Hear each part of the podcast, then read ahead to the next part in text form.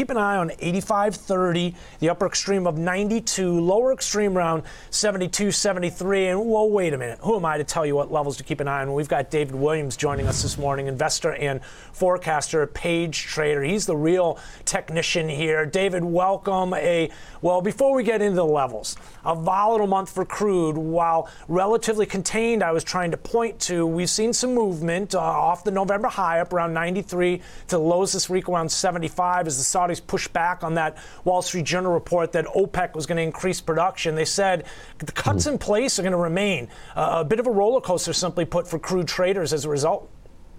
Yeah, good morning, Ben. Thanks for the introduction. Uh, excuse me. Uh, first, you know, and foremost, crude oil uh, just recently dropped the most it has in a single week since, yeah. I believe, April of this year. Double digit Partially, percentage decline.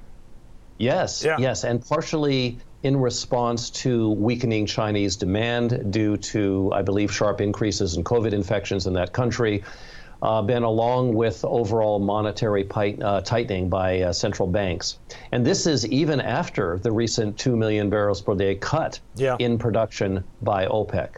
So, uh, in response, I believe you have hedge funds and investors that are beginning to view crude in a more bearish outlook.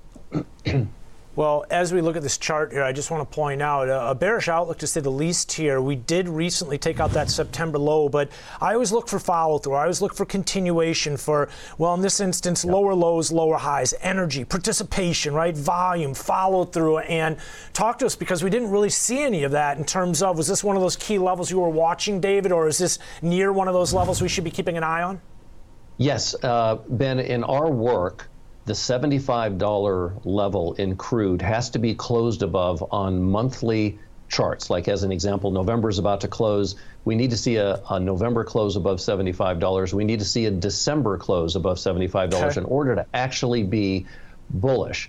And even, uh, I'll even go further to say that next week, the week of November 28th, in our work, is the on time week for a bottom in crude oil. So that bottom may have already occurred this week, one week early.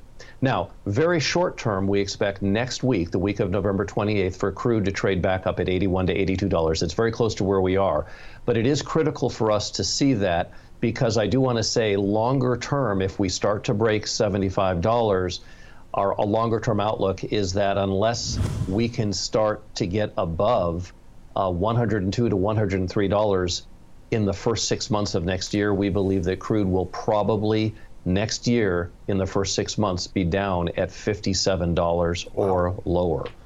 Uh, so go ahead. David, I was going to say, talk to us about the role you see the dollar playing in this.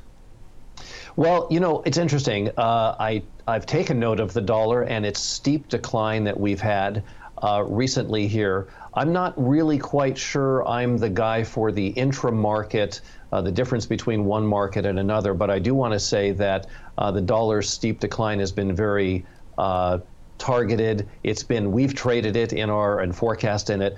But I think my better connection is is that for price levels, if I may, Ben, if in price terms, the $75 level is really important to us, and so is 102. So if the market breaks 75 without touching or getting above 102 next year in 2023, we think crude is going to be down at 57 to 55 dollars uh, by the second quarter of 2023. So it is a bearish outlook on our on our behalf here. You know, as I uh, look at the charts here, David, I think that was a great response because normally one would look to that inverse correlation for the U.S. dollar, but here you can see dollar, uh, to your point, off 113 here. Now that's not the highs that we saw recently. It was up around 115, yeah. just shy of 114.75. I think exact was the highs this fall. But here you can see the move from 113 down to 105 has basically been replicated with uh, crude oils. We've seen rates coming off, and I think this is, as you mentioned, tied to some of those China demands ultimately a higher rate environment, what it all means for growth. Are there any other markets you have your eye on right now that you're watching? Natural gas, I know uh, you keep a close eye on the indices. Uh, also, David, any other levels there?